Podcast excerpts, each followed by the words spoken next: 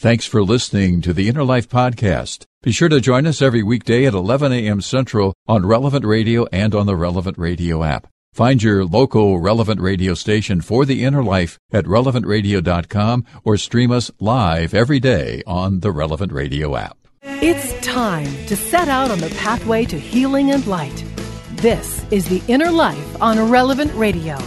If you have questions or concerns about your faith journey, if you are struggling or searching for something more, if you are in need of some spiritual direction, our Catholic priests are here to help. One heart at a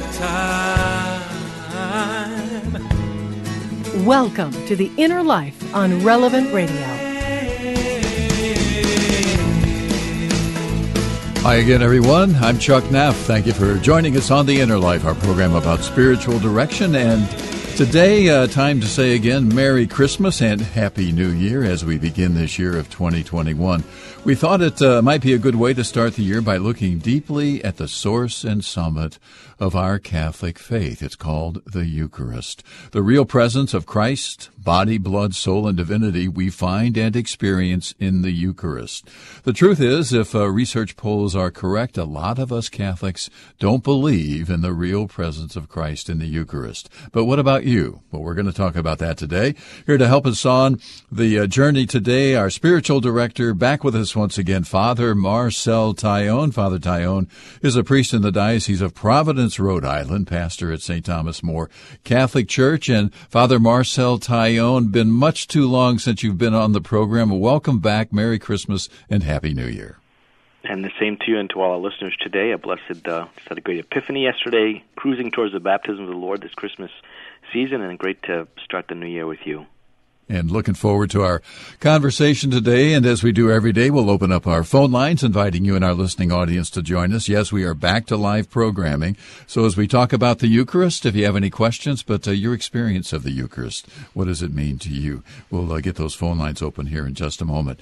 But uh, Father Taillon, get us started talking about the Eucharist today, and and maybe just a general question: Why is the Eucharist the source and summit of our Catholic faith?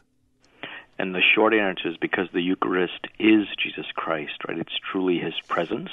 Uh, we know, believe, and have professed as a church for 2,000 years that Jesus instituted the Eucharist uh, as a means of Him to stay truly present with us. So, so the Eucharist is Christ, and the Church and our faith exists to worship, to know, to love Him, and to experience Jesus. So, to experience the Eucharist is to encounter Jesus Christ personally and uh, in His true and real presence. So, it's an extraordinary gift.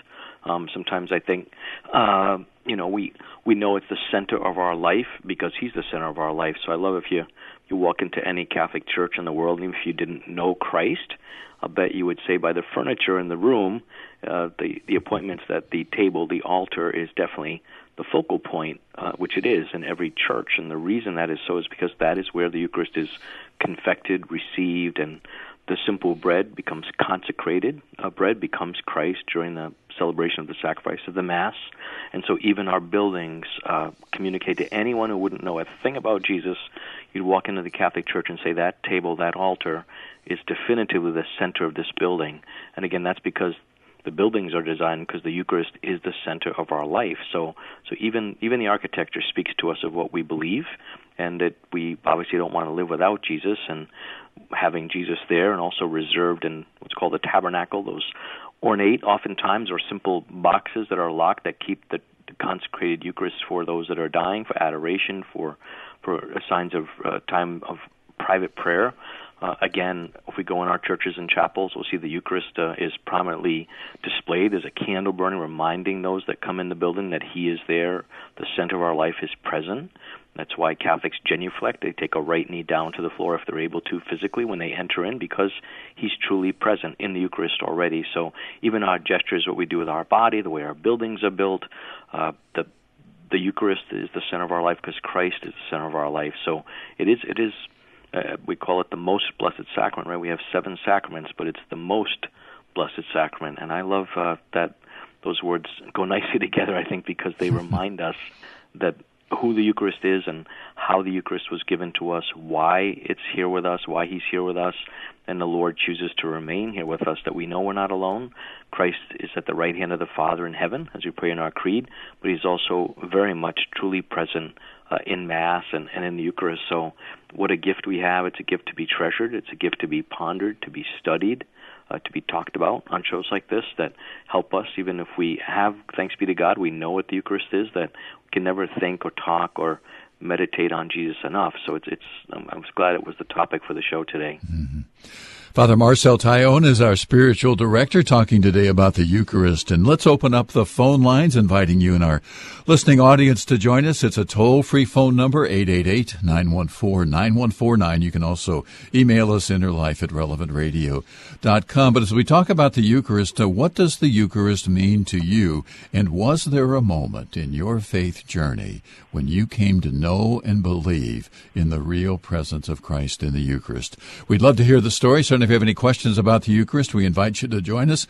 And again, toll free number 888-914-9149. So Father Taillon, I guess my question is, um, I mean, why, from your perspective as a priest, why do you think uh, so many of us uh, who profess to be Catholic don't believe in the real presence of Christ in the Eucharist?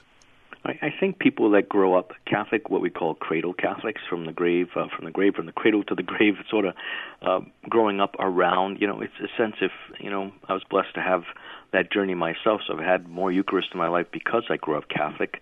Um, but I, I do find that sometimes I think we we don't really appreciate the gravity of the gift, the enormity of the gift, grow up around it. And I find people, you know, we, unlike uh, some of our Protestant brothers and sisters. We don't believe it's just a symbol. We don't believe we're reenacting, and um, so I, I think, sadly enough, I think people maybe never really pondered and studied the real presence of Christ. Because I, I think if they did, uh, Catholics would do anything uh, not to leave Him. Uh, because it is him, so I, I think some of it is that. I, I think some of it is just uh, I, I don't know why. I mean, I think there's a lot of different reasons why people don't attend mass regularly, pre-pandemic even. And but I think one of them is definitely uh, not really understanding that Christ is the Eucharist. Eucharist is God. And sometimes when I teach that to people, you see them sort of sit up straight and their eyebrows go up because I think they, even though they were around the Eucharist a lot, they may not have been sort of theologically challenged to understand and believe that it's really him. So I think yeah. some of it's catechesis, and I think some of it is just not not understanding. And then and then of course the Eucharist is also a, a great impetus for us to live a certain way, right? To not do certain things, and to never be sort of want not in, not being able to receive the Eucharist. So that's another question maybe later in the show. But you know who shouldn't and shouldn't receive the Eucharist and why, and and also um, that's great the the impetus to to receive the Eucharist would be a, a, a incredible sense of energizing dedication and zeal in the believer to want to be in a state of grace, to be able to eat and drink the body and blood of Christ. And so that's the other thing. It also affects not only does it defend us against sin and temptation and be an encounter with Jesus and we receive sacramental grace, what the Eucharist does is fuel our our soul, our body, and our minds during times of temptation or discouragement or hopelessness. The Eucharist is sort of the, if you will, the, the vaccine against the death and darkness, right? And we certainly know about that with uh, COVID-19. But but the Eucharist is even more powerful than a vaccine because it's it's really in one sense, right? It's the uh, it's really that that pledge and experience of eternal life. Uh, so it's it's a mm. it's the Lord's will for us. It's His love for us. So the Eucharist is love. The Eucharist is God, and I, I I don't know. I get befuddled myself sometimes why why more people don't believe or don't understand. And I'm pretty certain they don't know it's Christ, or they wouldn't leave uh, the Eucharist. And I I, I think uh, that's that's my that's my belief because if, if it's Christ, how could you leave Christ? You know, and so many people love our Lord, uh, but I think we need to do a better job at sort of witnessing and and calling people to Eucharist and to to ponder and believe that. I, I think that's. I think you're onto something. I think it's a, a an issue probably of catechesis and a lack of uh, maybe encounter, personal encounter with the Lord Jesus, which which the Eucharist is every time we all want to encounter the Lord, and every time we eat the host, um, we're always encountering Him. He encounters us, and you know we we only get the grace that we're open to receiving in some sense. We get the sacramental grace. those personal graces depend on the believer's understanding of what's happening and what God's doing for and in us and in the reception at Mass. Yeah, you know, it's interesting as, as you talk about that. I'm just reminded being a convert, uh, and uh, you know, uh, was married in the church. Uh, my cute uh, wife uh, and bride was Catholic. We were married in the church, and then it just was a, a gradual understanding of the Eucharist, becoming, you know, converting to the faith. But I got to the point where I started asking myself, if this is Jesus, as the Catholic faith professes, why wouldn't we want to believe this. I mean, yeah. I mean, wow, this is amazing. What a, you use the word gift? This is an incredible gift for all of us. And you, we, I'm sure you've heard the expression that converts make the best Catholics because they receive the Eucharist new, sort of like a new uh, teaching. I have had people convert just because they come to understand the Eucharist is God, and then they study it draws them into Catholicism, into the faith, um, because they they almost appreciate something a cradle Catholic might not. Again, having growing up from second grade on, most of us receiving the Lord. So in a sense, not that it's not special, but it's not new. So we're so used to being around the sacred that we're not sort of overwhelmed by Him in that way. And uh, so, you know, I think that's something we all need to work on. We need to kind of continue to keep the relationship with the Lord new and and different and there's there's so many things the saints have written about the Eucharist. There's so much in Scripture about it time to open the scriptures sometimes and read through those things. St. Paul's writing on the Eucharist, uh, John's Gospel, and there's so many wonderful things about it in Scripture. The Scripture points to the Eucharist clearly in John six, other places that are so profound.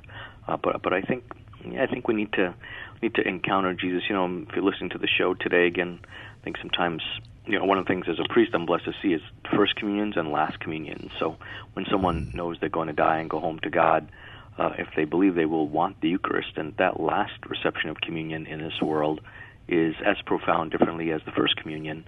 And I always find those communions to be uh, very, very moving and uh, extraordinary intimacy and, and love that the person feels kind of food for the journey home. We call it viaticum. And Eucharist, that's one of the reasons we have tabernacles, is the church's tradition is to keep the Eucharist for those that are dying and sick. And, uh, and you see it today and in pandemic times you know people that are away from practice for for health reasons, other things. If they get to receive the host even one time, they're usually in tears and very moved and overwhelmed. It's sort of like a second first communion people are having. So I do see that quite a bit in these days, and that's the hidden grace of all this. I think too is people are hungry for the Eucharist, they miss Jesus, and they they very much want Him. So I think that's why in modern times, in these days in which we live, the the spiritual communions are very popular today. It's kind of a nice thing because it explains the theology of the Eucharist. I find the very spiritual communion prayers themselves can remind the believer that he's really present in the Eucharist and that even though they can't receive him, they want some of the graces as if they had. And so I think that's one of the pandemic graces. Spiritual communions have raised awareness of the true presence in the people, in, in the words they say when they say those prayers. So I also think that's another help right now. Father Marcel Taillon, our spiritual director, talking about the Eucharist today. And uh, I remember a few years ago, we were uh, in the Diocese of Austin, Texas. Our son and uh, his wife, uh, Melissa, their daughters. One of their daughters, uh, Riley, was receiving her first communion. At, I'll put out a plug for St. Martin de Porres down in Dripping Springs. And um, we went, and I was just pondering, to use your word again, about uh, that this was uh, this young lady's first communion, and then I wondered about her second communion, you know, the next week, and then I realized that 52 communions for me a year were not enough.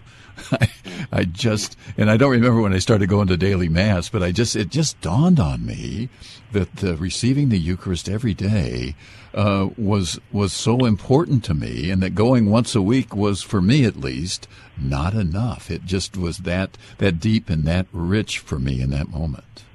Yeah, and I, I'm glad you shared that because I think that's something you know. I think even practicing Sunday Catholics might not have thought of in their lives. So, granted, some people have work and children, different responsibilities, but if they're able to, to be able to start daily mass changes, I think one's relationship with Jesus in the Eucharist, and there's it's really like a daily retreat. And I mean, some people have gone to daily mass their whole life, and it's pretty profound. We have a large number here at my parish, thanks be to God, and uh, people do that. And I know during Lent, at least in my part of the country and the world, people try to go more often on daily mass during Lent, and Lent's kind of come up. We're in Christmas, but it's coming pretty fast. Right after Valentine's Day will be Ash Wednesday, and challenge you if you're listening today to maybe, you know, put that put that on the radar. And some people can't go to Sunday mass; they're afraid of the crowds. But we've had people actually come to daily mass uh, where there's less people, and they can do it that way, or come in for private devotional daily visits to the Blessed Sacrament. But I think you're right. Um, daily mass changes everything, and if it's ever possible, you know, some some business people get up early and go into the city and get an early morning mass at a cathedral or a basilica or some place of you know where the schedule works for their schedule. They find out what local parish on the way to work or somewhere has a mass, and it's usually 20 minutes to a half hour, um, depending. It's usually no more than a half an hour, and you still receive the Eucharist, you get the daily Mass readings, and it does deepen one's devotion to the real presence. And I find uh, people that go to daily Mass, they really become even more hungry for the Eucharist, not less. It's it's as you said, right? Oh my gosh, 52 is not enough. Now I can do maybe 300 a year, and uh, it just changes everything. I mean, you think about yeah. 300 encounters with Jesus Christ. That's uh, that's pretty profound to reflect on that. We are talking today about the Eucharist and uh, what does the Eucharist mean to you? And was there a moment in your faith journey when you came to know and believe in the real presence of Christ? In the Eucharist, what happened? We'd love to hear the story. Father Marcel Taillon is our spiritual director. If you'd like to join us, uh, toll free phone number 888-914-9149. We'll get to some phone calls when we come back. You're listening to the Inner Life on Relevant Radio and the Relevant Radio app.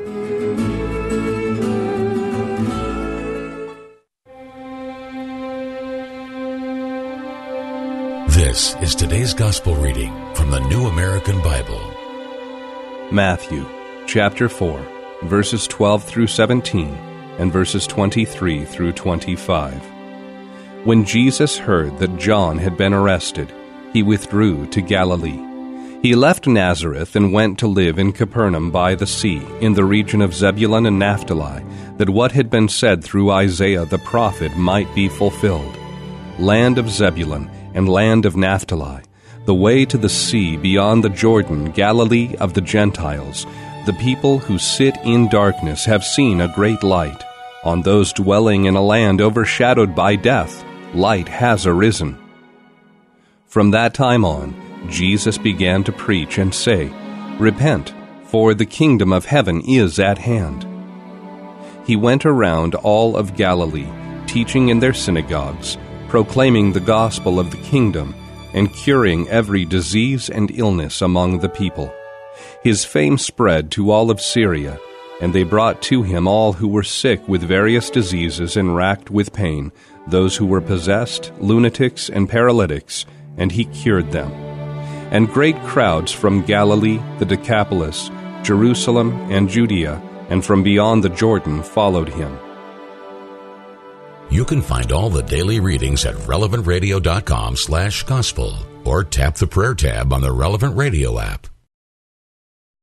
The Relevant Radio studio line is sponsored by Catholic Order of Foresters. Information about employment opportunities and their flexible premium life insurance plans available at relevantradio.com slash forester.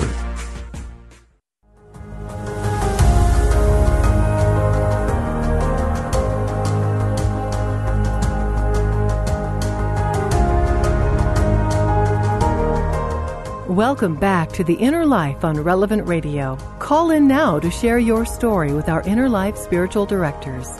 1 888 914 9149. That's 1 888 914 9149. This is the Inner Life on Relevant Radio. Thanks for joining us, everyone. And from all of us at Relevant Radio, Merry Christmas and Happy New Year to you as we uh, begin uh, this uh, first broadcast day of 2021 here on Relevant Radio and on the Inner Life I'm Chuck Neff, along with our producer, Nick Schmitz, Jim Shaper answering your phone calls today. Father Marcel Taillon, our spiritual director. Father Taillon is a priest in the Diocese of Providence, Rhode Island, pastor at St. Thomas More Catholic Church uh, in the uh, Diocese of Providence. Talking today about the Eucharist. Phone lines are open if you'd like to join us.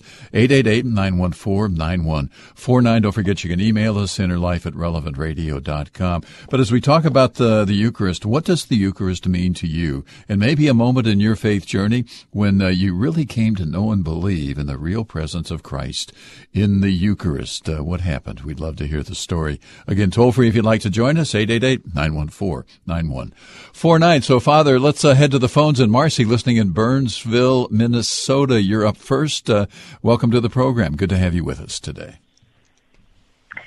Yes, thanks for having me. Um, Yes, there was a real specific moment that I actually experienced um, at adoration. Um, I had a, a friend who um, was very involved and had encouraged me to check it out. And at this point in time, um, I grew up in the Evangelical Covenant Church, and then I was Lutheran, and I kind of was finding my way. And um, she invited me, and I kind of, you know, I knew a little bit about um, the Catholic Church, and I kind of laughed and said, made a joke out of it. Isn't that where they think Jesus is in some special box?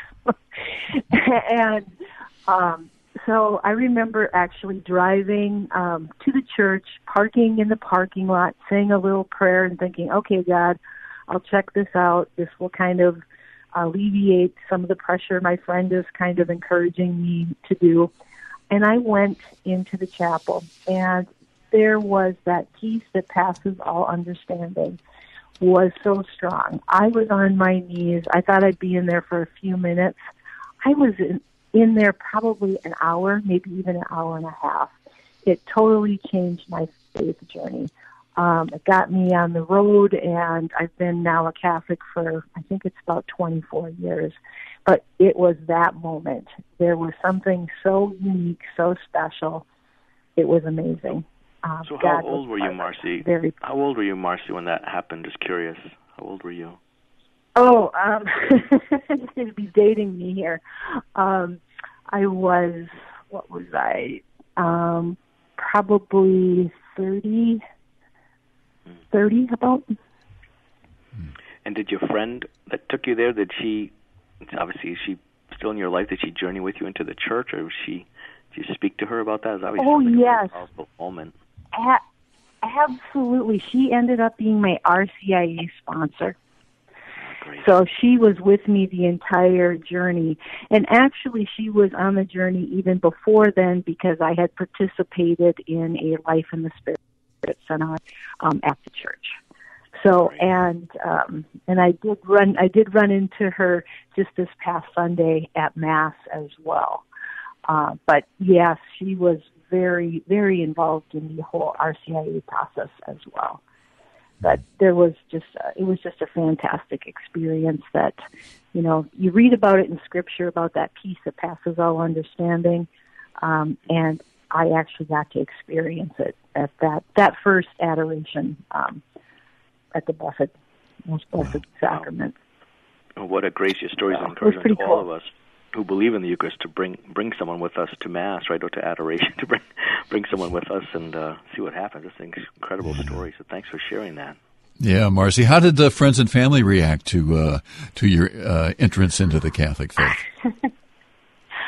um, well, actually, I mean, my mother-in-law was Catholic, um, so I mean, she was, you know, really excited about it. Um, it was a little more, I mean, growing up in that evangelical covenant background, um, initially my mom had, you know, a little bit, you know, some concerns about it. Um, but in terms of, she was more about if it was helping my personal relationship with the Lord, um, she was for it after all. So it, it ended up being a, a positive experience down the road. Wow. Well, Marcy, it's a great story. Thank you for joining us on the program today. And um, Father, you you uh, you talked about uh, well, I always say on this program, and not always on the air, but somebody somewhere today needed to hear that story. I'm, I'm guessing, and I bet that's right. For sure, and um, maybe others have been brought to the Eucharist by a friend. They're listening, and maybe you know sometimes we have these experiences with the, it is the Eucharist is Christ, so people do have these experiences. Someone feels nudged by the Holy Spirit to kind of softly soft evangelization of someone we know or love that's either lapsed or a Protestant or you know doesn't have an understanding and you know, maybe the program today, if you're listening, maybe that that nudge from the Holy Spirit about that person is a sign you're supposed to do that, or maybe you've visited a Catholic church before or at a wedding or a funeral and felt something there, had an experience of some sort, some drawing you in, and and maybe that's that's why Marcy called in today for all of us. I think. Yeah. Marcy, thanks again. Great story. Good to have you on the program today. Let's head to Houston, Texas, and Mary is listening there. Help. Hi, uh, Father. I have a question. Um, and, and, this has been on my mind for a while, and I just want to make sure that I'm doing the right thing, and I don't want this person to be doing the wrong thing. But I have an 88, 89 year old friend who uh, she doesn't go to church very often, even though she has a daughter who lives with her and you know has a car, and she could tell her, you know, let's go to church or something, but they don't because instead of going to church, they go antique shopping, uh, and uh, when she does go to church, uh, she goes to receive communion, and I don't know uh, do I need to say something to her, or is, is, do I have a responsibility of some sort, or? Well, first of all, you bring up um, a good question, right? So I think maybe for our listeners too. Uh, so, uh, you know, obviously that the normal expectation be someone is going to mass every Sunday, and we all want to be in that place where we can receive the Eucharist in a state of grace and freely. For your friend, um, you know, again not knowing everything as we often don't about someone's life, even someone close to us. We're not sure, you know, if her maybe her daughter, you know, again, she might not have the choice to go or not to mass. Really, she might be able to go antique shopping or not go anywhere. We don't know, in a sense, the inner life of that relationship. But you bring up a good point, and I think what do we do? Sometimes people will ask a priest or others, you know, what do we do if there's someone we think, even in a more maybe a more clear situation, someone's really, you know, chooses not to go to mass on purpose, really for for a long time pre-pandemic, where there where there was an obligation to attend. Unlike now, in most dioceses at the moment, because of the pandemic, so we take that into account these days as well. Um, but but before, so maybe someone that you know just came at Christmas time and maybe didn't really realize that not going to Sunday Mass was quite serious, and one should get a confession, go to reconciliation before receiving again. And sometimes people don't really know that, just like they don't know really have a full understanding of the real presence of Christ in the Eucharist. So some people need some catechesis there, and others, uh, you know, again, there's so much great teaching in the church that where who should refrain from eating communion is another question, right? We have to be very careful. We certainly want to mind our own soul first, as I know you're calling out of love and charity and kindness to your friend and, and yourself with the Lord too. Um, so, you know, I I think it's very delicate when we approach these things. I think how we approach it, how we, you know, invite people to reflect on that. It should be an invitation for reflection or catechesis um, instead of telling someone they they shouldn't do something. Because again, we don't know the inner life of that person, that whether they have gone to confession, whether they're not able to go or not.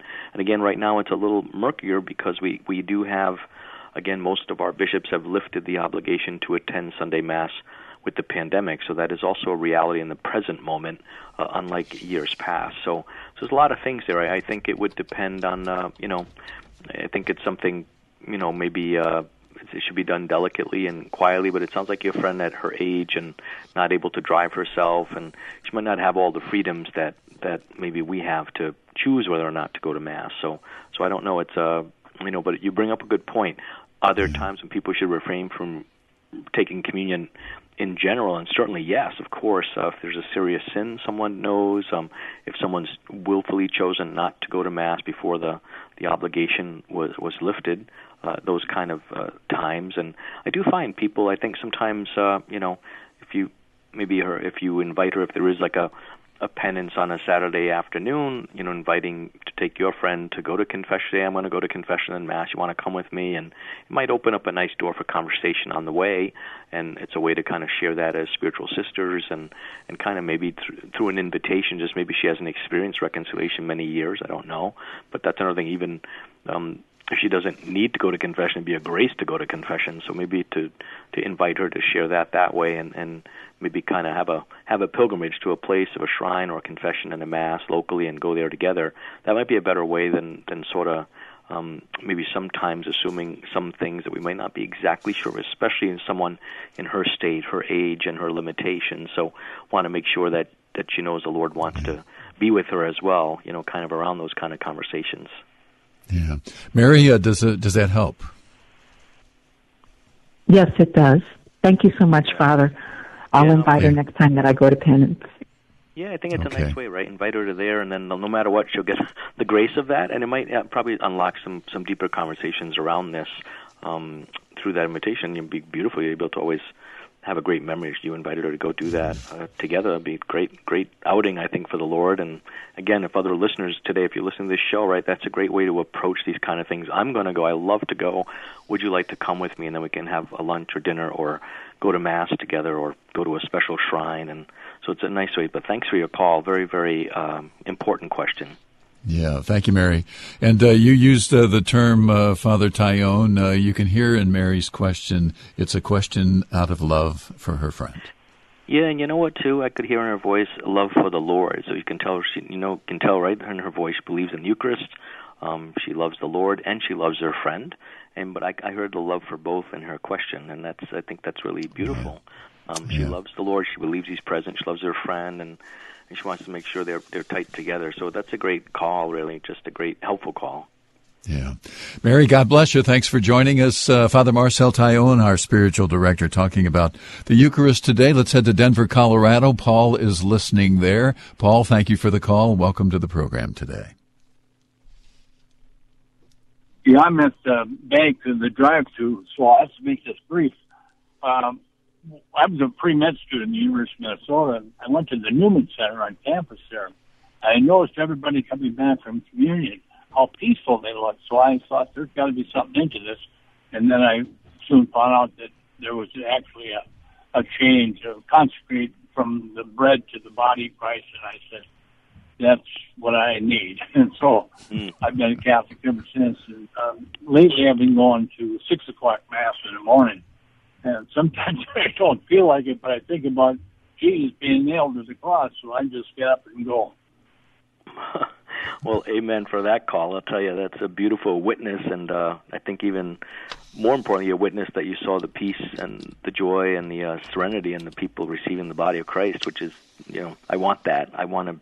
I want to know what they know. What is this? What's going on? I think that's that's tremendous. We can never doubt the power of the Holy Spirit working, even in our own receptions of communion, right? But this that that consolation those people were receiving. So great witness, a great great conversion story, and uh, and I think too that you admit sometimes it's hard to get up and go to daily mass, and but but I think it's right. It's it's Christ crucified, it's Christ present, and we can offer those kind of struggles up, even though we know it's Christ. Sometimes it's still hard to go to mass. We have to be honest about that. Some days we're tired or uh, frustrated or other things on the mind, and that's when we almost need the Eucharist even more in a different way. So I, I thank you. Even that part of the call, I think, is helpful for people. Paul, thanks uh, so much uh, for joining us on the program today. Father Marcel Taillon is our spiritual director talking today about the Eucharist. What does the Eucharist mean to you and uh, that moment in your journey of faith when the real presence of Christ became real for you in the Eucharist? Toll free phone number if you'd like to join us 888-914-9149. We'll pause here for a moment, take more of your phone calls. Stay with us. You're listening to The Inner Life on Relevant Radio and the Relevant Radio app. The Relevant Radio studio line is sponsored by Catholic Order of Foresters. Information about employment opportunities and their flexible premium life insurance plans available at relevantradio.com slash forester.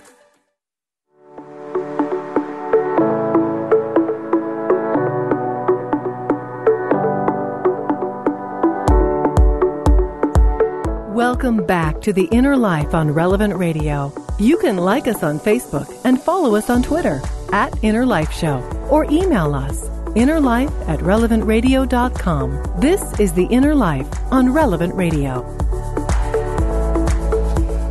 Welcome back. Thank you for joining us. Father Marcel Taillon is our spiritual director on the program today. Father Taillon is a priest in the Diocese of Providence, Rhode Island, pastor at St. Thomas More Catholic Church. One of our regular contributors uh, here on The Inner Life, although I must confess it's been much too long, Father, since you've been with us, so it's really good to have you back on the program. Talking today about the Eucharist. Uh, what does the Eucharist mean to you? And that moment in your journey of faith when suddenly maybe you realized, gosh, Jesus really is present in the Eucharist. What was that moment like for you? Toll free if you'd like to join us. 888-914-9149. By the way, if you're just joining us, so don't forget you can hear our podcast of the entire show. Lots of great stories and really great insights from Father Taillon and our listeners today earlier in the program. So again, if you didn't hear the whole program, uh, the podcast is generally up 30 to 40 minutes or so after we're off the air at the top of the hour. But just go to the website, Relevant Radio radio.com, the Inner Life page, and you can download today's program, really uh, any of our programs. The show generally is available pretty quick. And if the program has given you a little help or maybe a little uh, hope on your journey of faith, then we invite you to tell your friends about it. Share it with those who are important to you. Father Marcel Taillon, our spiritual director, talking about the Eucharist. And let's uh, head back to the phones. And Tracy, listening in Battle Creek, Michigan, thank you for the call. Thank you for waiting, and welcome to the Inner Life. Tracy, are you there?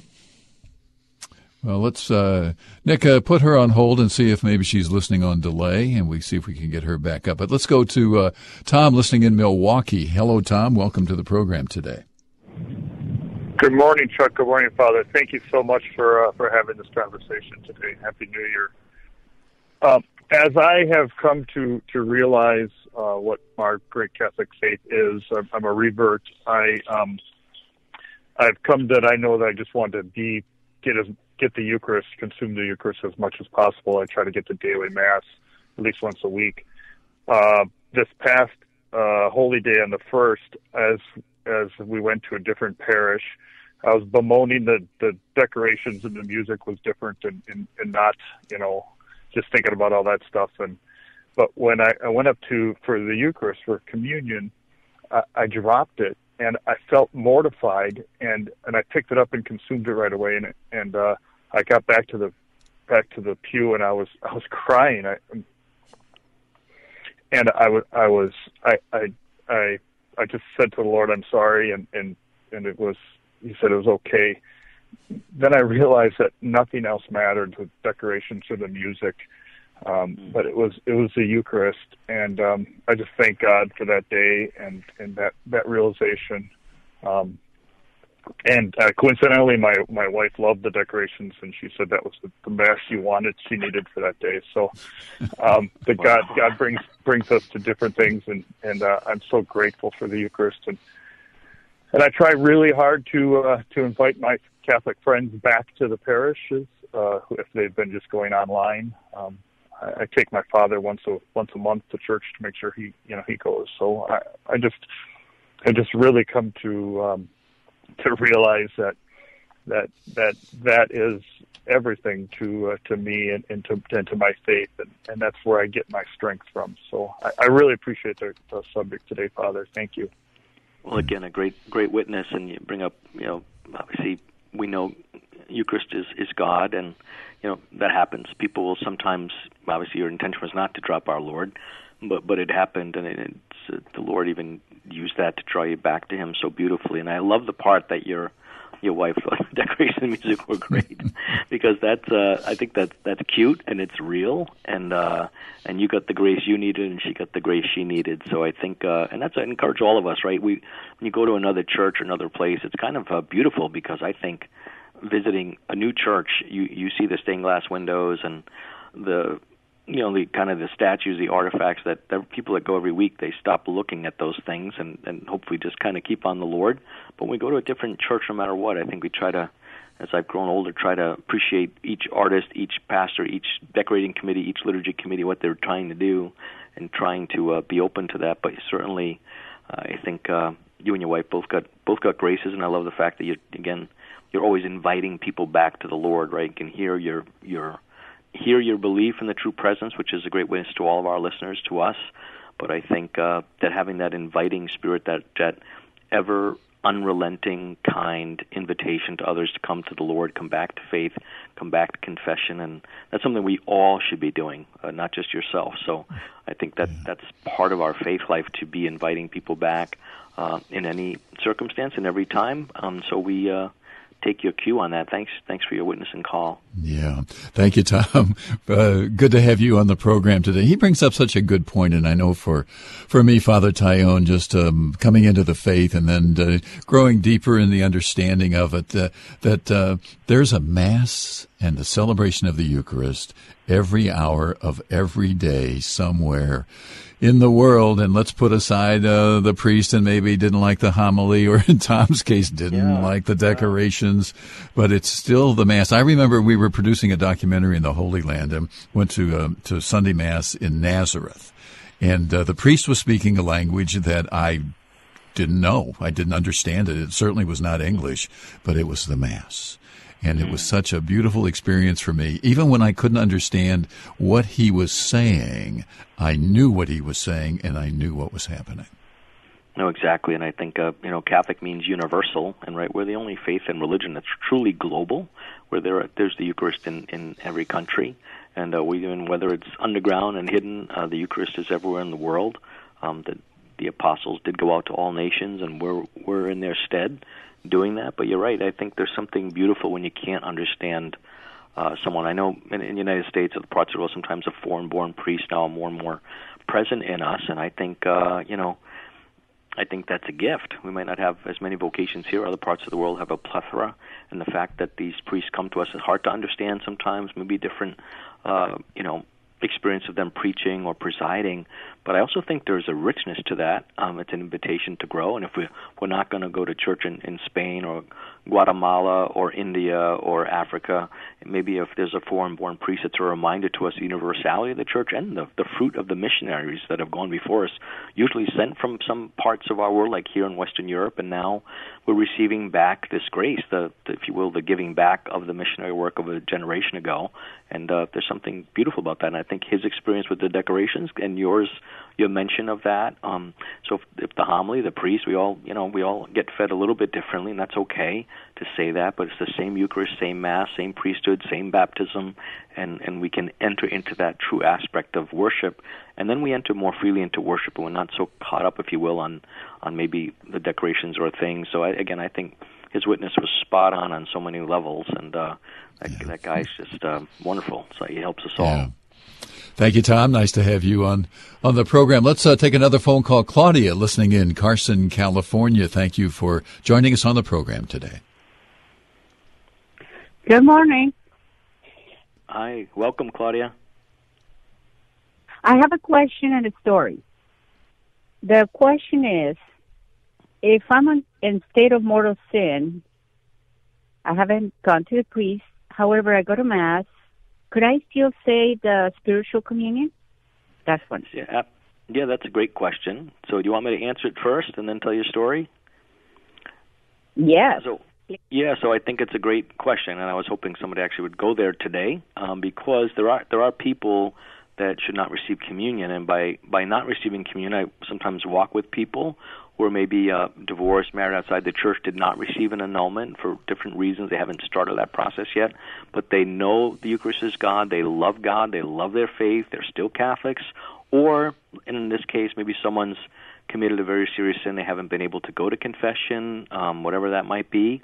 Um, so the people that are not receiving communion are it's their way of loving the Eucharist actually, and being having their hunger increased and do that. But you're right, a spiritual communion is always possible inside the believer uh, certainly live streaming today. Many people do that at home, but even those in the building do that. Um, you know, I, when I travel around the world, sometimes as a, a missionary, we go on mission trips to Dominican Republic, to Jamaica, to other countries, and it's interesting. You go to these countries, and the vast majority of people, even in the cathedrals, do not come up to receive communion. I think because they haven't been to confession. So maybe 10, 15 percent of people will take communion. Unlike maybe here in Western countries, it's a little uh, more uh, people kind of come up. Hopefully, there's long lines of confession sometimes. But you're right. But not receiving communion, you can do an act of spiritual communion. You're still in the presence of the real presence. And and certain people, I always tell them, you know, don't don't feel second class if you're not receiving the Eucharist out of respect and love for the teaching of the Church and Christ. God will bless you, and you're you're actually your your reverence and your respect for the Lord is is admirable at that moment in your journey, being so faithful like that. Um, and then you feel kind of they, I think they sit up straight and they feel you know loved by the church and by God as they are. And I think that's an important reality that someone denying themselves communion by being faithful to Jesus and the teachings, you know, are actually it's an act of love and charity, and hopefully an invitation to right by confession, annulment, or more catechesis and a change of life. So the Eucharist should inspire a change of life in all of us, not just those that cannot receive the Eucharist, but it's an important part. So I, I love your question. I was hoping to come up on the show today because that's important for everyone to hear, and especially Catholics been away, they're not sure what to do, or they have things go on in their lives, they they come to a, maybe a wedding or a funeral, they're not sure if they should receive, they can always make an act of spiritual communion, and and certainly find a priest for confession and talk to a local priest or pastor. Don't be afraid to do that, and uh, it's it's it's really a a journey back to eating the Lord's body and blood. So great, great question. What's your story?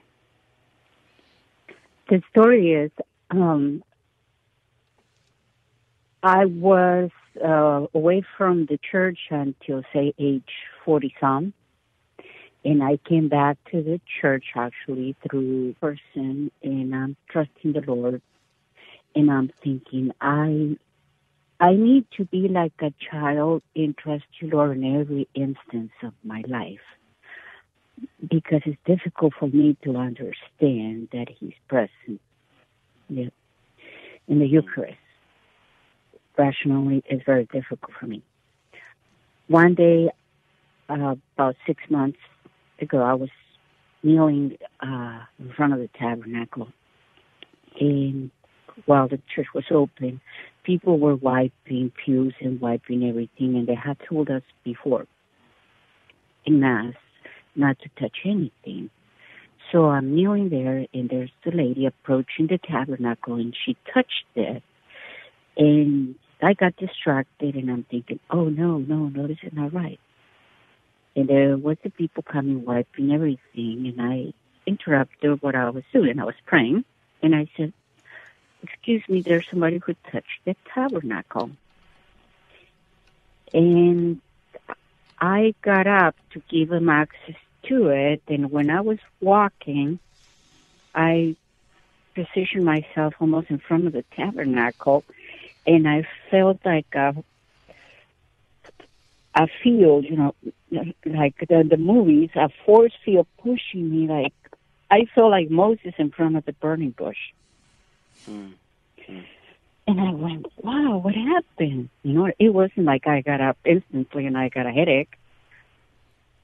And what I interpret as is you're not being reverent. Somebody else is being reverent let that lady do what she had to do. You should not have interrupted what you were doing to do that. Yeah, yeah. And when my fatal meter is low, and like um, Father, and I don't remember his name, says, you got to write the gospel according to you. I write down all those little things that happen to me every once in a while. And when my fatal meter is low, I go back and read my notes because I'm a very rational person, so I'm always find, trying to find explanation for everything. Hmm.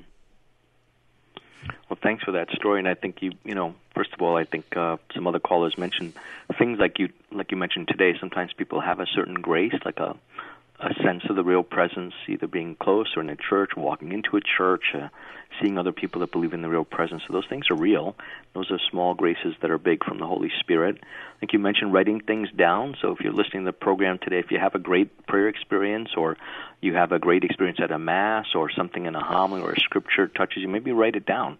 And then on those drier days, those desert days, you can go back, open that up, and you might not have the same consolation, but remembering the consolations can help people get through the valleys of kind of the struggles of the spiritual life. And but again, if you have maybe today you're hearing this program and you haven't thought about, geez, all those times I felt presence of Jesus in the Eucharist, maybe make a list of whether it was First Communion or at a certain funeral or a Mass or a Sunday when there's a particularly Mass where you just really sense the true presence of Christ. Kind of write those things down. And there's something we can all go back to if you're kind of a journaling person or what she calls herself, you call yourself a rational person, meaning you like to think about things, like to understand things, study things, and and hopefully every Catholic is like that in the sense of that definition of it because it means we're hungry, want to know the Lord more. And there's so many great books out there. If you're listening on the Eucharist, Eucharistic devotions, uh, Father Eymard, I think of St. John Vianney, the Gospels themselves. Again, John chapter 6, St. Paul is writing on the Eucharist.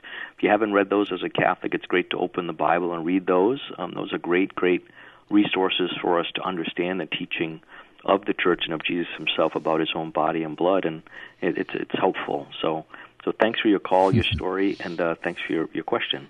Yeah. Thank you, Claudia. I love that when her faithful meter is low.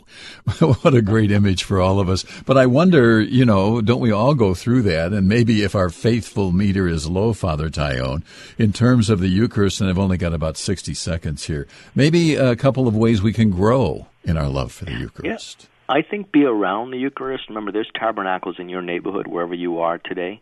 I think being around the Eucharist, if you can, the church is unlocked. I've had people pull up to the churches. They know the Lord is inside. They pray there. They go up to the door, visiting a shrine. But I think studying the Eucharist scriptures, but I think being around the true presence outside of a busy Mass is always helpful. Daily Mass, as you suggested before, adoration, if you have that, sometimes harder to find. But I think just being being in the presence of the real presence, even for a short while, is a great grace. If you've never done that before, give that a try. And I think Lent is a time to to make some time for that. Um, and always, again, going to confession makes one more hungry for the host every time. So, yeah. but thanks so much. What a great program, great callers, great yeah, questions. I'll say. I'll say, indeed, indeed. Father Marcel Taillon, our spiritual director, time to wrap things up. And, fathers, you know, we like to close with a final blessing for all of our listeners. Father, thank you for the Eucharist. Thank you for the tabernacles around us, priests that consecrate, and those that inspire us in their own faith and devotion to the Eucharist. May God bless all listening to this program today, the Father, the Son, and the Holy Spirit. Amen. Amen. Father Marcel Taillon, a pleasure to have you back on the program. Thanks for joining us today. Thanks to all of you uh, listening today for taking time in uh, your uh, first workday of 2021 to join us here on the program. We do appreciate it. We celebrate Mass in about 60 seconds. Don't forget 1230 Central, The Faith Explained with Cale Clark. We're back tomorrow. Hope to see you then.